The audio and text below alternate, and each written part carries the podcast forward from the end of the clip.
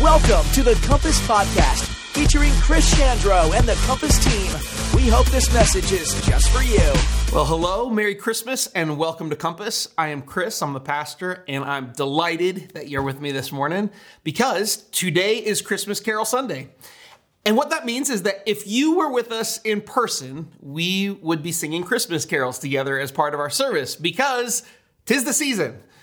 But you're with me online, so I figured that I would grab a guitar uh, and I could sing here, and you could join me at home singing with me in your living room or in your car. No, I'm just kidding. I would never do that. That would be so awkward for both of us. I mean, there may be people who want to sing Christmas carols with their family in their living room along with a guy on a screen. I'm not one of them. Okay, so you have a free pass on that. But that doesn't mean that Christmas music isn't going to play an important part in what we're talking about today. It is the holiday season. This is the only time that Christmas music is a big deal. I mean, we have local radio stations that have completely changed their format to only play Christmas music around the clock right now. We hear it when we're shopping or when we're in restaurants or coffee shops. And if you're like me, you have a go to Christmas playlist on your phone. My Christmas playlist is made up of just Christmas classic jazz. That's what I want to hear. Things I want to hear Nat King Cole, Frank Sinatra. I want to hear Ella Fitzgerald. If you had to buy it on vinyl, that's what I want to listen to at Christmas. That's the Christmas music I want to hear. Now, your playlist might be different. Maybe you like the New Kids on the Block's Merry Merry Christmas album. Maybe your holiday go to is Christmas with Colonel Sanders. And I don't know if the food theme is your bag, but you might really love It's a Waffle House Christmas. This is true, okay? My actual favorite Christmas album in college was James Brown's Funky Christmas. I loved it.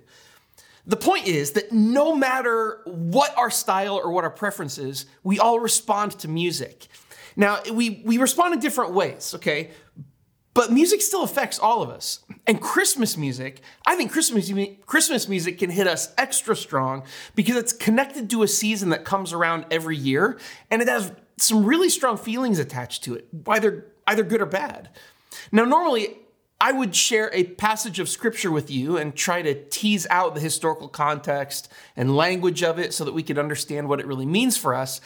But today, I just want to do something a little bit different. Today, I just want to share a personal observation from the Christmas story. Just a reflection, really, on two ways that we respond to music that can inform how we respond to God and what He's done in our everyday lives. So let's start with one specific section of the Christmas story in Luke chapter 2. We'll start with verse 8. That night, there were shepherds staying in the fields nearby, guarding their flocks of sheep. Suddenly, an angel of the Lord appeared to them and the radiance of the Lord's glory surrounded them. They were terrified, but the angel reassured them. Don't be afraid, he said. I bring you good news that will bring great joy to all people. The Savior, yes, the Messiah, the Lord, has been born today in Bethlehem, the city of David.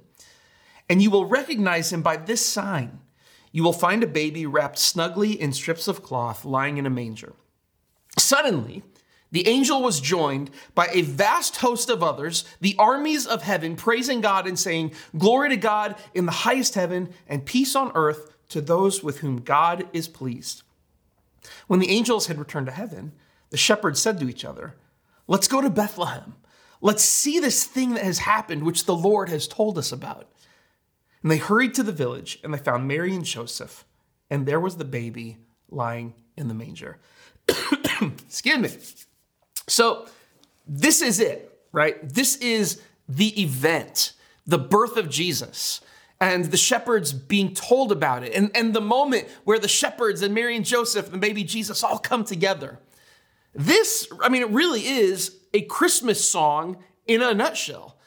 Jesus came to Mary and Joseph, the shepherds came to bear witness, and now we get to see the first response that we're going to talk about today to the Christmas story. We see it in Luke 2:17. After seeing him, the shepherds told everyone what had happened and what the angel had said to them about this child. All who heard the shepherd's story were astonished. So, I have something in common with the shepherds. I am a sharer, okay? When I'm introduced to something I think is amazing, I want everybody to know about it, especially if it's music. When I hear a good song or a great album, uh, my goal is to make sure everybody hears it. So for me, like regularly when I'm listening to music, just in my everyday life, if a great song pops up in what I'm listening to, I stop everything I'm doing and I share it on Instagram as the song of the day. I can't help it. Some songs, when I hear them, are just so good that I'm compelled to share them. Remember James Brown's Funky Christmas? One year when I was in college, my whole dorm room floor, or my whole dorm floor, decorated our rooms and our hall, and we had a James Brown's Funky Christmas party, all because I shared that album so aggressively that no one on my whole floor could resist its power. For some of us, the best way to respond to something good in our lives is to share it. And, and maybe some of us would benefit by responding to God the same way we respond to the music that we love. Which leads to our first takeaway from the Christmas story about our relationship with God.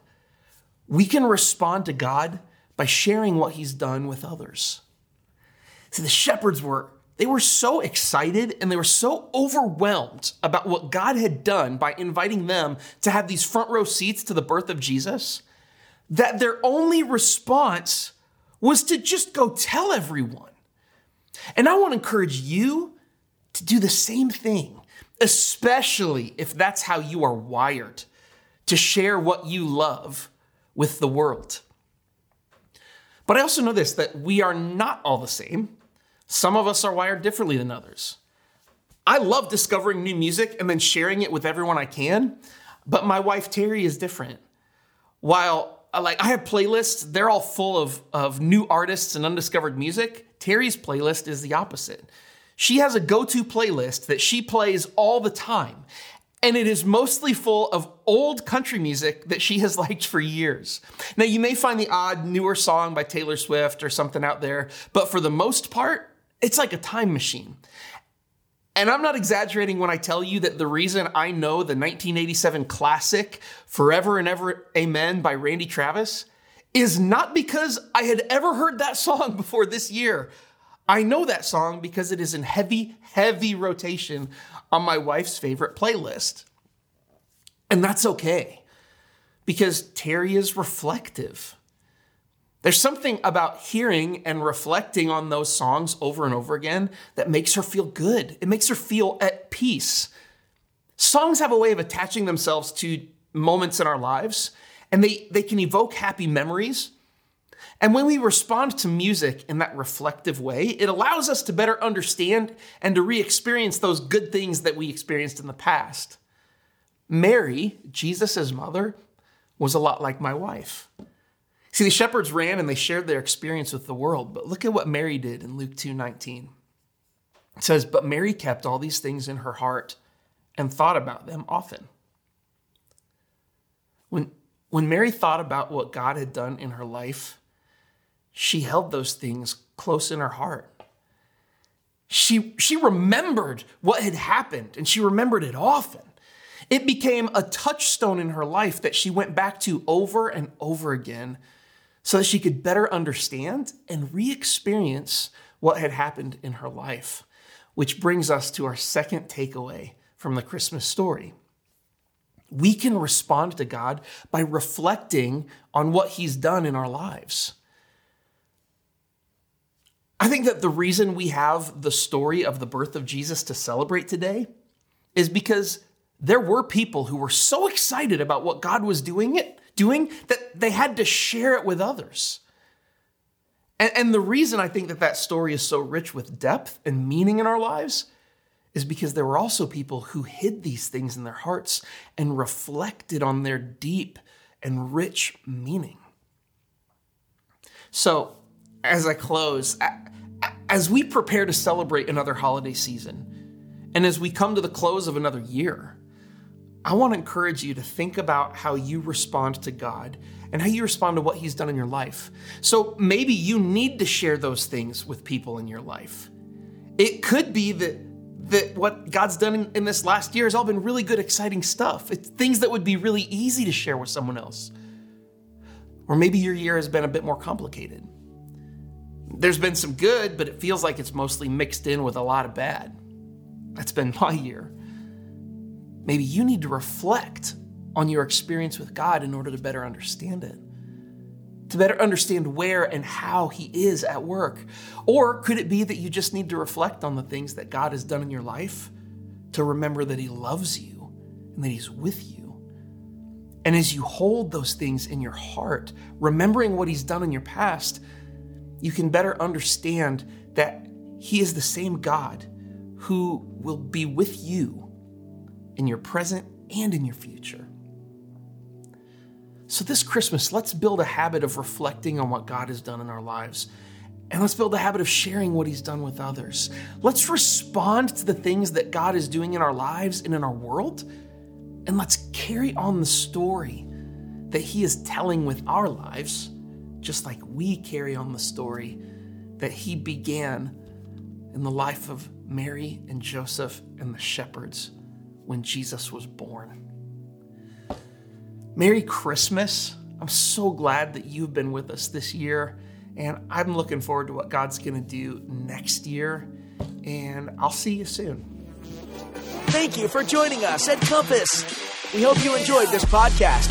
If you have any questions about Compass or this message, contact us at our website, www.compassbn.com.